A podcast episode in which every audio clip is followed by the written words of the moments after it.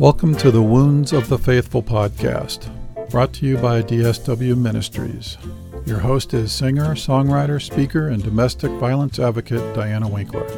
She is passionate about helping survivors in the church heal from domestic violence and abuse and trauma.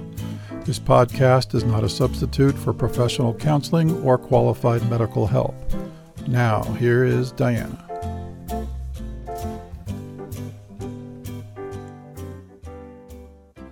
Everybody. I'm glad that you're here. How are you guys doing? We have an excellent show for you today. It's going to be a little different.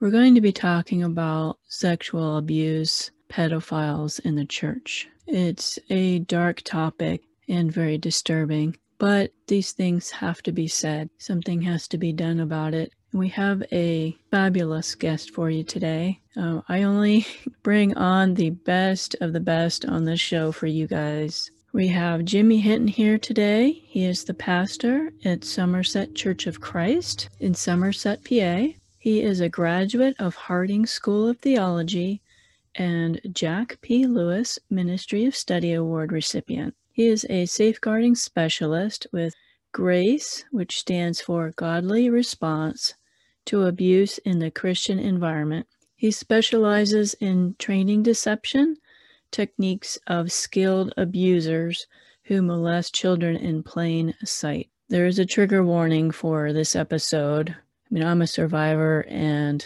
I've been an advocate for 11 years about. And the subject really, I mean, I've, I've cried uh, many times listening to his podcast, and uh, we are going to be talking about his new book called The Devil Inside How My Minister Father Molested Kids in Our Home in Church for Decades and How I Finally Stopped Him. I still want you to listen to the episode because the information that he's going to give us today is phenomenal. I think he is the best, the best podcast on sexual abuse of minors in the church. And you will find out why. I mean, he had to turn his own father in for um, abusing all these children. One of them was in his own family. So Jimmy and his mother Clara turned him into the police so many other things have happened to Jimmy and his family. They've experienced not only the aftermath of the abuse, but um, they lost um, a close family member. Jimmy's brother died also. And so you're going to hear Jimmy's story today. And if it gets really dark and uncomfortable for you, come back to it later. Just take a break and come back later to it because the information that he's going to give is going to be extremely helpful in recognizing these pedophiles, what we can do about it. And he is probably the foremost researcher out there doing this. Just reading his his book, listening to his podcast and the videos on on his website is mind-blowing. I learned so much. I think you will be really blessed. All right, please welcome Pastor Jimmy Hinton to the show. Thanks so much for coming on and your busy schedule. Absolutely. Yeah. Thank you for having me. I am so stoked to have another abuse advocate on the show um, so we can support one another and help our listeners to um, to know about these topics. And I've been telling my Mending the Soul group all about your ministry because uh, yeah, the ones great. in my group are they all have like multiple generational severe childhood and adult sexual uh, trauma. Hmm. One was sex trafficked by her own family. Wow. And so I told them that you were coming on the show to promote your book. And so they will be listening to this podcast. Very good. Excellent. So we're here to talk about your new book, The Devil Inside. You know, I'll have to say that everyone's been telling me, you know, you have to write a book. You have to write a book. And, you know, I didn't really think that my story would be a bestseller. So I was just going to write a book about helping churches identify and prevent abuse in their congregation. Yeah. And then I found your ministry and I thought, well, Jimmy's already doing a better job than I could ever do on that subject. So I'd rather promote your book than write my own. yeah, I don't know about better. It's probably different. Every everybody's unique. Everybody has a unique um, angle, and the fact that we have other advocates out there who are who are doing their thing, I think, is um, super encouraging and and it's tremendous. So yeah, don't undersell yourself. Uh, we all are needed out there. We really are. takes yeah. a mountain of people to keep our kids safe. Well, I'm a musician and I'd rather write music and release an album instead of writing a book. So, sure. Yeah. I'm in the process now of compiling a, a, second album, which will be a concept album about healing. So, um, yeah, Fantastic. all my energy is going into that. Yeah. Um, so I found out about your ministry through Sandy Kirkham. She was uh-huh. on my show, and her book's on the shelf behind me. And yeah, um, excellent book. Yeah. So I was researching her and I saw her on your show and then and then you were on Preacher Boy's show mm-hmm. and mm-hmm. so I I thought um, well I need to um, look into more on Jimmy Hinton's website Sure. So I started binging everything on your website. Those those videos on the deception tactics taken from uh, the magician's techniques mm-hmm. just blew me away. Yeah. I've never seen anything like that. Yeah.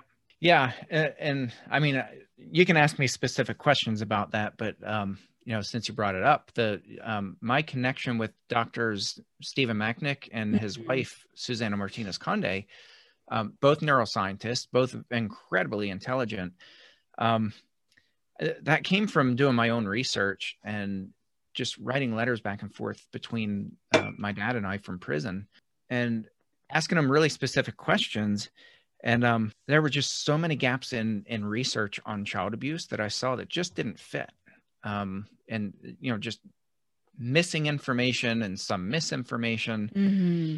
and uh, i started started thinking you know that the the techniques that my dad is describing really were methodical and and and and rehearsed and it sounds like what magicians do like that practice in front of the mirror and mm-hmm. just get their act so down pat that it becomes this monotonous boring routine just the way he was describing it um, and so I, I started looking for books that had anything to do with abuse in plain sight and kind of sleight of hands things um, as it related to child sexual abuse and there was absolutely nothing Mm-mm. and researchers would they would mention abuse in plain sight and keep in mind this is i mean years before uh, um, larry nassar the u.s olympic right. doctor before that all came out um, people people weren't really talking about abuse in plain sight until Larry Nassar. Um, so I had been researching it for years. I couldn't find anything, and so um, quite accidentally, I found uh, Doctors Macknik and Martinez Conde's book, uh, of Mind, and I, I read it. I gobbled it up. I read it in like two sittings, and I'm telling you, it was this light bulb moment where I mean, it made every hair on my body stand up. And I was like, this mm-hmm. is the mm-hmm. key to unlocking so much understanding in how abusers work. And so, a book from two neuroscientists that had nothing to do with abuse also had everything to do with it. And um, so, when the Larry Nassar stuff came public in January of 2018, I wrote another blog post about abuse in plain sight and referenced um, their books, Lights of Mind. And then I just emailed them because I was like, I've been using their research for a couple years now, and I never even contacted them. So mm. I sent them mm. my blog post, and immediately they responded, and they were like, "My goodness, when when are we going to get together?" Yes. Um, so we just struck up a conversation and ended up um, creating a friendship, and um, they came here to Somerset where I live, and that's where those videos were shot that you watched that are on my website, and it was phenomenal to listen to oh, them. Yes. Just so informational. I mean that that was like a weekend seminar or something. Mm-hmm. Yeah. I mean that was a real education, and I would have expected you to charge for those videos or put them on Patreon or something, but they're free right on the on they their website. Yep. And so, you know, the listeners, you need you need to go watch these these videos for sure. Yeah. I already read your your your bio for the listeners, and and I already had to give a trigger warning because your family story is is is dark, and your family's yes. been through so much and so much heartbreak, and but your story needs to be told. It is so powerful, and God has been using you guys to change people's lives. Now, your book, um, there were definitely parts in the book where I cried but I'm so glad that you told stories about growing up. I really enjoyed reading about your wonderful family. Yeah. So could we start there? Sure. Yeah. Um, I wanted to, I really wanted to um, give people a, a, a behind the veil look into what our childhood was like from a child's perspective um, growing up, because it's something that you don't often hear about um, in the families within the family members of abusers. Um, so that was, of course, at a time where we had no idea that he was an abuser and he was abusing siblings of mine in the same home. So their childhood was completely different than the childhood of mine, mine and my brothers. Um, so I wrote it really from from my perspective, but you know, our childhood, by all definitions of of a normal Christian childhood, I mean, it was it. We fit the bill for the normal Christian family. Um, if anything, all these stories that you hear of these ultra right, you know, um, you know, people living in a bubble and and having these really ultra strict legalistic parents, uh, that was not our childhood. Mm-hmm. Um, it it was it was fun. It was full of laughter. We you know we all pranked each other all the time. we wrestled with each other. Um, the oldest is a girl, and then there are five boys in a row, with me being the fifth in that strand, and then two girls, a boy, and two girls. So with five boys in a row, you can imagine um, it was wild, and uh, you know we we ripped and teared. We lived on 23 acres. We were very secluded, and um, our parents gave us free rein. And you know, both mom and dad were incredibly supportive. Um, they were very encouraging to us kids. Um, they they wanted us to to further our education. Um, uh, there was my third older brother, and then the next one, and then myself. All skipped our senior year of high school. Mm-hmm. our parents encouraged it. They uh, they wanted us to go to college. I was just barely 17 years old when I started college, and I still remember the talk that my dad gave me before I left for college at the the fresh age of 17 mm-hmm. and um, just told me how proud he was of me and that um, you know he was there to support me and he would always be by my side. And you know he was tearing up when he was giving me that speech and I think it was sincere. So you know I wanted to give people that that peek into that childhood um, and and I think I said something to the effect in the book of you know, if you're looking at the children to try to figure out if somebody's an abuser, good luck. Mm. You know, uh, we had a very normal, very happy, very fun upbringing, and um, our parents were they were rock solid. Yeah, it was the days before the internet. yeah. right. So phones. I actually went out yeah. and played until it Just got be back by dinner time. I was, you know, I was still in that that generation where yep. your parents said, just make sure you're back by dinner. Yeah, by golly, we'd get up first thing in the morning and from the time we were little kids and we'd we'd go out, we'd play anywhere and everywhere, and then we we'd be home by dinner. Yeah, I think we're about the same age. Um yeah. yeah those were good times yeah for sure it, it, and uh, it sounded it sounded like you were a real pistol. I like to drive, so I started driving. I think I was seven years old when I started with our. Uh, we had an old three-speed Cub Cadet manual transmission. It was a three-speed um, lawn tractor, and I was seven years old when I started with that, and I was tiny. Um, and then at nine years old, I started driving. It was a four speed manual um, transmission pickup truck, um, an old beater Ford pickup truck. So I wrote about that getting pulled over by the police because so I took it on the road. uh, steal, uh. stealing my sister's friend's station wagon. He was up on the porch talking to my sister, and I just anytime I saw a vehicle, it was like keys were like candy to me, and I was like, I got to take it for a rip crazy. yeah, those those were the good old days. Um, I know I know generally where where you grew up, and you mentioned in the book that was where the um, plane went down on 9-11. Yep, United 93 in um, Shanksville. Yeah. So your family, you have a great family, and you had no idea that he was a pedophile living None. a double life. But there was there was some weird stuff that just kind of didn't feel right, but you couldn't really say what it was. Yeah. What what kind of what kind of stuff did you remember? Yeah. So I want to say um I want to clarify that a little bit because it, uh, you know, as a child, I I don't remember any of those things. Um, so this is all post maybe from your mom college, you know. Um, and I think just as a kid, you're not you're not looking for little subtle oddities. Mm-hmm. Um, for you know, from as a from a child's perspective, we had a very normal upbringing with a very normal dad, uh, who he was the cool guy who we all wanted to hang out with, you know. Um, and then it was probably probably starting in college or or maybe even right after I graduated from college there were there were a couple little subtle things that weren't they weren't like groundbreaking but they were just odd. Um, like pulling his camera out at the beach and just seemingly taking random pictures.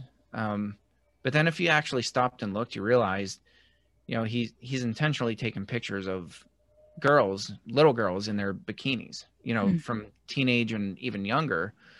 Um, but it's not one of those things that that you were certain that that's what he was doing? Because he wouldn't it's not like he would zoom in and you know get really focused and you know in this zone. It's just he he was always had his camera out and would take these pictures. So that was one thing um, just some of the conversations that he would have um, about babysitting. He obsessed about babysitting other people's kids and you know just loved kids so much and loved spending time with kids. And um, as I got a little bit older, I thought that was really strange because, you know, as somebody who now is a parent, I don't like hanging around other people's kids. I'm just going to be honest. It's not fun. It's not enjoyable. I don't want to do it. Uh, I love my kids and and I love spending time with them. Other people's kids, yeah, no thanks. You know, uh, I have no desire to babysit other people's kids or to hang out with them or to spend time with them. Just not an interest. So, you know, that was one thing that it, it never really seemed strange to me until a little bit older. Uh, when I became a parent, especially, I was like, this is really, that's really bizarre. And my daughter was only 15 months old. My oldest daughter was 15 months old um, whenever I reported my dad. Mm. So I was a brand new parent. And I think that was part of God's timing because when I had my daughter, that's when when my creep meter started going up. Oh, the creep like, meter. Yeah, and I was like, it's, you know, he kept asking my wife and I, um, like almost demanding if he could bathe our daughter, and we never let him. Um, but my wife and I talked about that, and and we're like, it just seems strange. That, that's a really bizarre request. It's one thing to want to babysit, it's another thing to be so adamant that you want to bathe somebody else's kid, your granddaughter. Um, so thank God we never let him do it. But it was things like that, you know. Those were the the they weren't like blatantly bizarre, but they were bizarre enough. You said he in in your book he would take them take kids on camping trips and stuff and. Mm-hmm. Yeah, yeah, and that was something I didn't know until I mean very shortly before my young sister came and, and dis- disclosed the abuse to me because I didn't see, you know, growing up, he didn't do that kind of stuff, hmm. um, at least that I know of.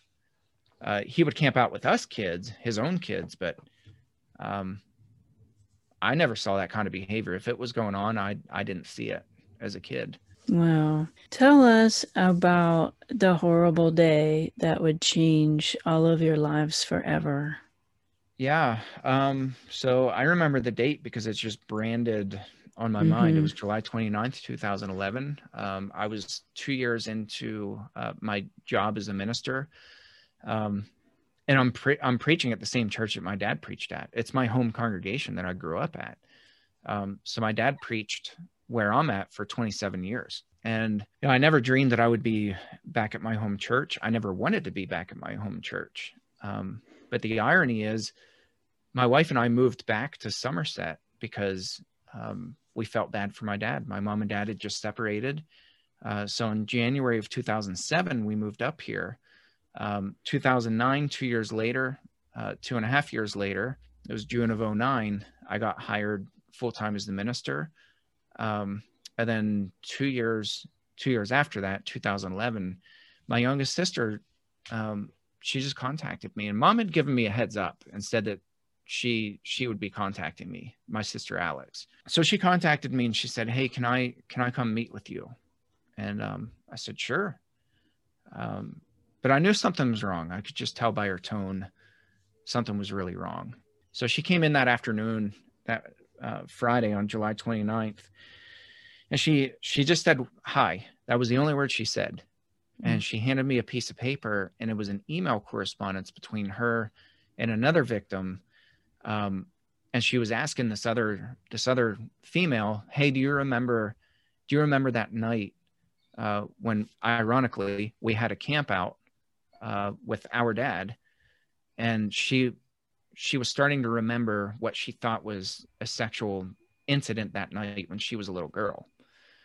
And um, so the response back was, "Yes, I remember," and I thought I was the only one. Hmm. So um, you know, I looked up at Alex and she's just sobbing. And um, I said, Alex, I, I believe you. And I said, you need to know that I have no idea what's going to happen uh, with with us knowing this information now. Um, but I said the the one thing that I can promise you is that it stops now. Mm-hmm. Um, and you know, I was just trying to process what had been told to me, and I knew you know, mom and I, we, we talked about this on one of our podcast episodes. Mm-hmm. We knew that we were going to report because I called mom as soon as Alex left my office. And I said, Mom, I assume you know what Alex was coming to tell me. And, and she had seen the email too. So she knew. Um, and I said, You know what we have to do, right? And mom said, Absolutely. She said, um, We have to report this.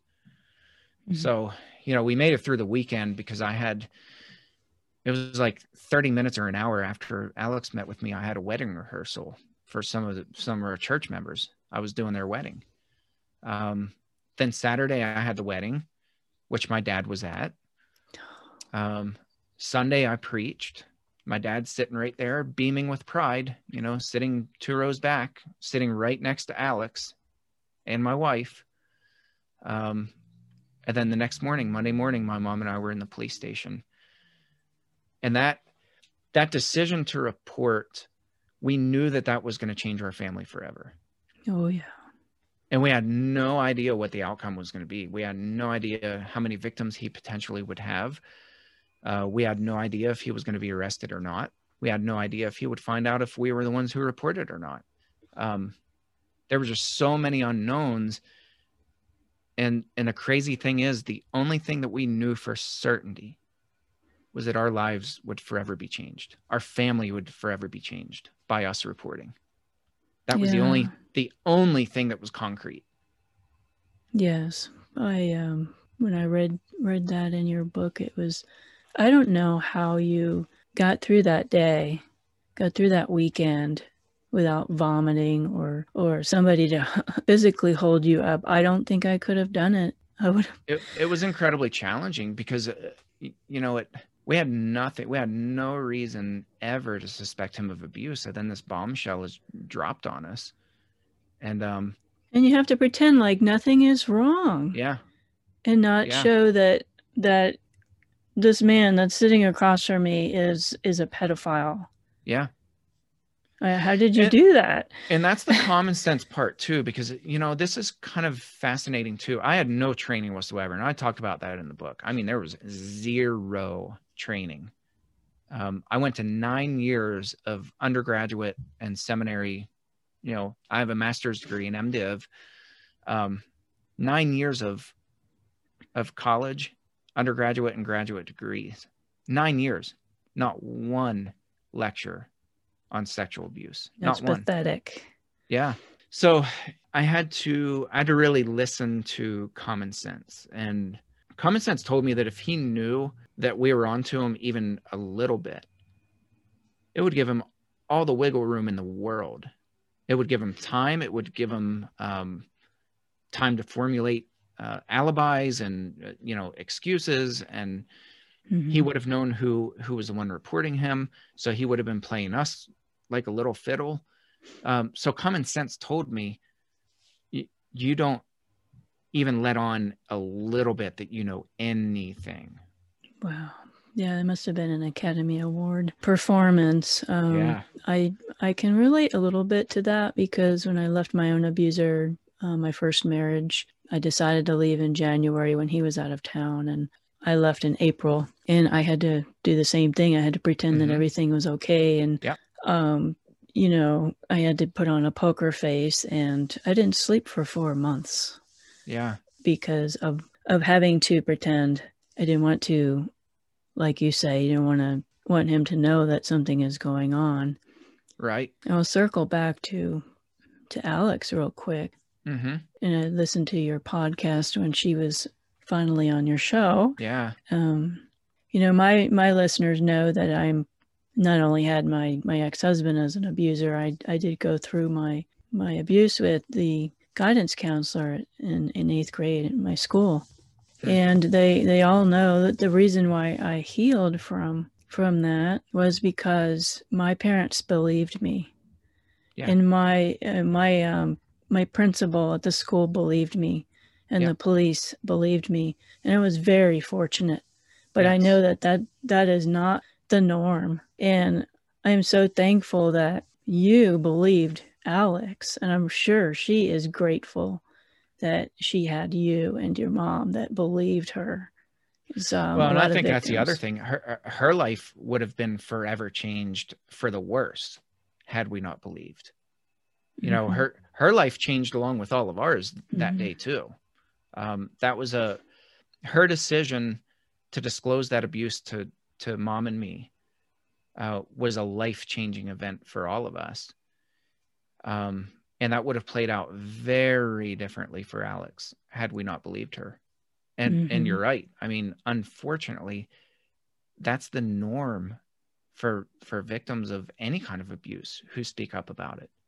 Um, and that breaks my heart and it makes me it makes yes. me infuriated mm-hmm. because I have people come back to me, you know, I've consulted with churches before and that's why I have that chapter on um, the theology behind it and um, starting with God's foundation of of righteousness and justice. You know that word for righteousness means balanced scales. Uh, God's very foundation is it's not love. You know, when I ask people what God's foundation is, that's almost always unanimously the answer that I get back. God's foundation is love. No, it's hmm. not. Holiness. Um, yeah, it's it's righteousness and justice. Psalm 89, 14 uh, righteousness and justice are your foundation steadfast love and faithfulness flow from it mm-hmm. um, so you know that foundation of righteousness not tipping the scales is incredibly important because without realizing that people are doing it they're tipping the scales for the abuser they're placing their finger literally quite literally they're placing their finger on the scale of justice in favor of the abuser by saying things like well it couldn't be him I I've known him my whole life. Or We're best friends. Yeah, uh, they're they're the pillar of the community. You know, you hear all these statements that tip the scale in favor of the abuser, and at the end of the day, um, again, I think this was just common sense for me. Nothing about my relationship with my father mattered in that moment. Uh, what mattered were the facts that were presented before me. That was it. Alex mm-hmm. gave me very credible information. She gave me facts. And so, in order to have a balanced scale where Alex is on one side, my dad is on the other, um, I had no right to tip that scale in either direction. And that's incredibly difficult to do. So, when I consult with churches, I understand why people don't believe survivors but I'm also not tolerant towards it. No. So so I have people they'll try to bank on their relationships and they'll say things like, "Well, you know, you're asking us to report this person and you know, we run the risk of ruining a perfectly per- good person's reputation. And I'm like, no, no, no, no. Let me stop you right there. Mm-hmm. Um, this person ruined their own reputation when they did these horrific things, when they did these crimes. They enacted these crimes against very innocent people. If anybody's reputation is tarnished, um, it's theirs and it's their own fault um, if these allegations are are credible and, they pan out, which you know over ninety seven percent of the time they do. Yeah, or so, they do what they did to Sandy. They made her out to be some evil temptress. Sure. Yeah. She was what, 14? Right. Yeah. like, really? Yeah. Gonna so, blame it you know, on the girl? I, that's why I spend so much time talking about it and why I wrote about it. And, uh, you know, we've got to get people to, to change that mentality and i have zero sympathy for people who do it you know mm-hmm. i had mm-hmm. one guy um, he was a church leader and he said uh, it was one of their elders who uh, had covered up horrific abuse um, within his own family. And the pastor of that church said um, you know I, I played golf with this guy for 20 years and he's my mentor and you know my best friend. And he said i run I run a very high risk of getting fired if if I follow through and do what you're telling me to do to report this. And he, and what translation, he didn't want to report it because mm-hmm. he had such a good relationship with this man and he didn't want to break his you know little precious family apart. And I said I said I'm not sure if you know my story, but I'm the wrong person to use the argument that I've known this person for 20 years of my life and we're best friends. I was like, I'm the wrong person to make that argument too. Oh, yeah. and I said, you know, I said in that moment too, I was like, you know, Jesus asks us to lay our lives down for innocent people. You're not even willing to lay your job down. What does that say about you? And he didn't he didn't know what to say. And I mm-hmm. don't know if it was him, but somebody from who was in that meeting with me reported they reported the abuse and that uncovered all kinds of issues in this church. There were all kinds of things that were hiding below the surface. And, you know, among other leaders, they had other leaders that were abusing people in different ways. They had, you know, affairs going on and all kinds of bizarre stuff that they never knew about until they reported this one elder. I think I tagged you in um, an article I read about that that camp counselor Oh, gee, I should have written the name down, but he was um, sexually abusing boys at the camp. I think the camp was in Pennsylvania. And, uh, and then the, the owners of the camp knew about it. And even the, the parents complained. And still, this guy was the, uh, you know, the camp counselor. Yeah. And um, they're, they're finally, finally cracking down on this guy. But yeah, the, the stories behind him uh, abusing these boys and like you say in plain sight mm-hmm. and nobody did anything about it yeah yeah so you're, I mean, it's just it's too common it's way way way too common it's worse than people think it is yeah. now that i'm i'm in this industry it's like it's it's worse than i ever thought yeah um so your story just just gets worse as you go down to the police station uh, so what happens when you go down to the police station? What happens after that? Yeah, so at the police station, um, the the detective um, I'm actually good friends with. Um, I did uh, I officiated the wedding for her two nephews. Um, you know, it's small town, and um, turns out she's the sex crimes detective in our town, and she's really good at what she does. Um, and I remember she told she told my mom and I when we were in the police station. She said, "I'm just going to brace you now." Um, she said, "When I when I call your dad in, there are going to be a lot of victims."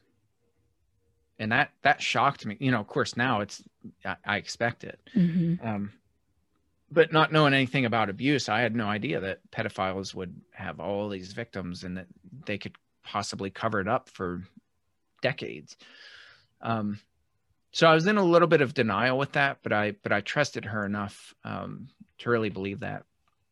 And um, you know, she was really blunt with us, and she said, you know, because we kept trying to be a little bit sympathetic toward my my dad and you know kind of like hinting a little bit for her to take it easy on him um, not coming right out and saying it but you know we were just implying that he was kind of fragile and you know he's a really nice guy. And she kept stopping us and she's like you guys don't need to have any sympathy for him. She's like he's a disgusting child rapist. Mm. she's like i'm telling you there are going to be a lot of victims you guys really need to mentally brace yourself for what you're about to find out um, she was 100% right she called him in for questioning and she called me up um, as soon as he left the police station and she was she was audibly shaken up and this is a woman who investigates sex crimes every single day Mhm. and um, she said, Jimmy, it's really bad.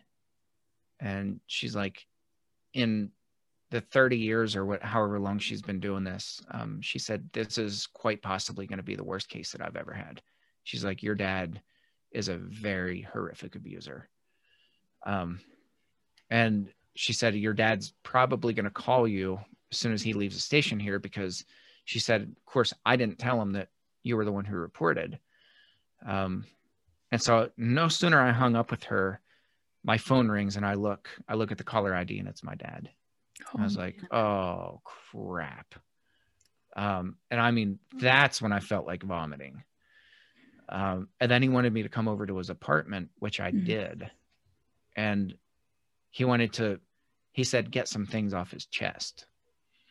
Um, so I went over there and, and he Mm. just rambled. And uh, I describe it to people like it, it's like trying to listen to Charlie Sheen and make sense of a single sentence that he's making Oh, that's what it sounded like you know charlie sheen when he when he rambles and he just talks nonsense you have no idea what he's talking about that was my dad and i had never Mhm. seen that side of him he had always been really articulate and um just always put together always calm always laid back and uh, i could tell he was scared yeah, he was in shock that he got Yeah. caught.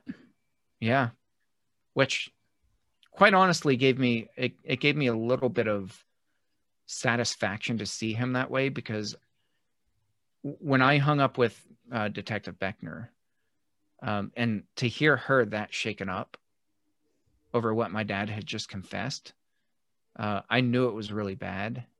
And so I knew every victim that he confessed to was suffering so much because of because of my dad.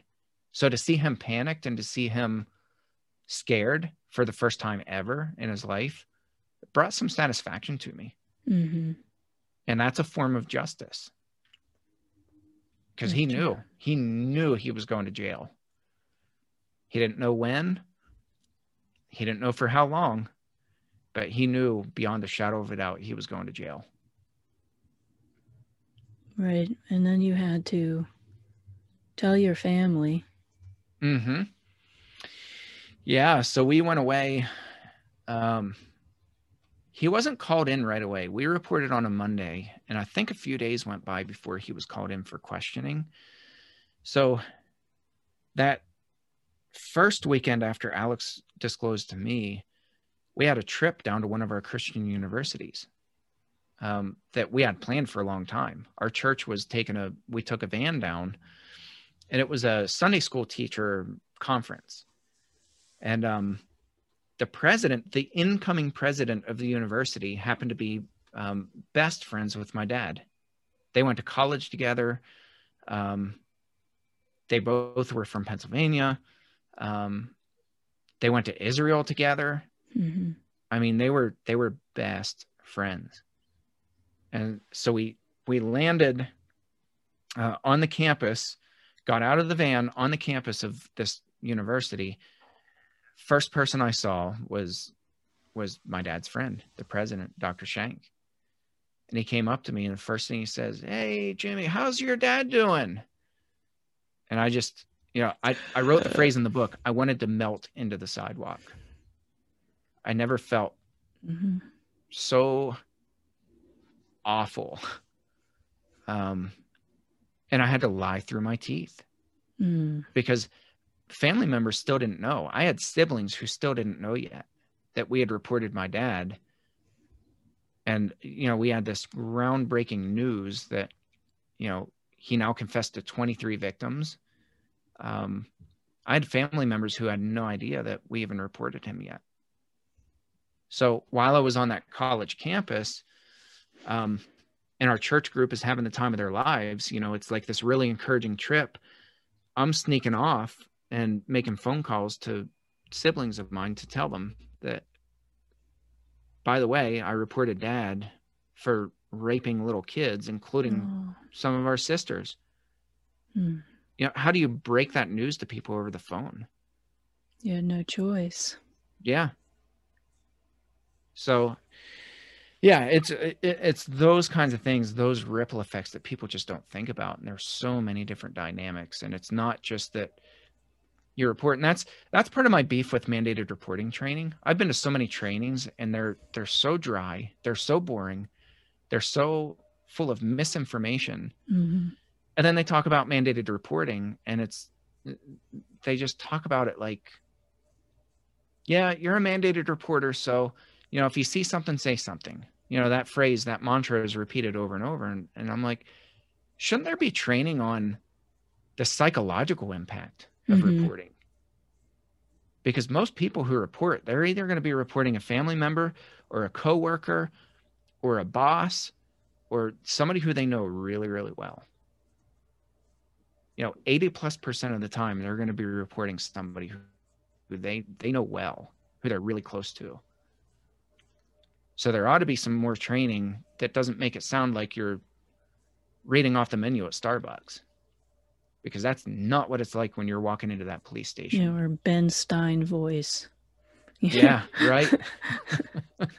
so your your siblings, they were they just as shocked? Were they um They weren't. And you know, the emotions were all over the place. I mean, we had everything from explosive anger to um, some were angry with me um, because um, you know, there's that initial shock and denial um, that fortunately with my some of my siblings only lasted for a total of maybe five minutes literally. Uh, but there's that initial shock and disbelief and uh, you know trying to process all this information all at once. And uh, so a couple of them were, were upset that i would go to the police station without ever talking to my dad. And you know and then when i explained things a little bit they were like oh like no we are fully supportive of what you did like you oh, had to do good. that yeah. That's good. And you wanted the church to know what was going on before it hit the papers or the news, of course, because, you know, yes. the churches are. yeah.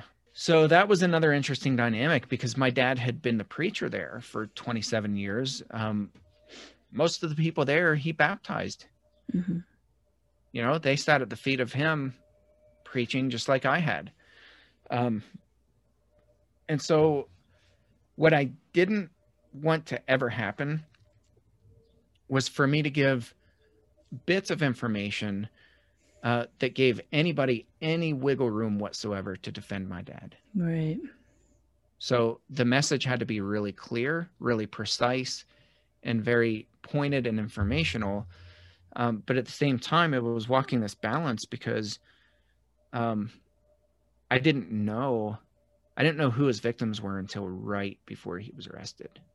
I had no idea. Um, besides for a, a few family members, I had no idea. Hmm.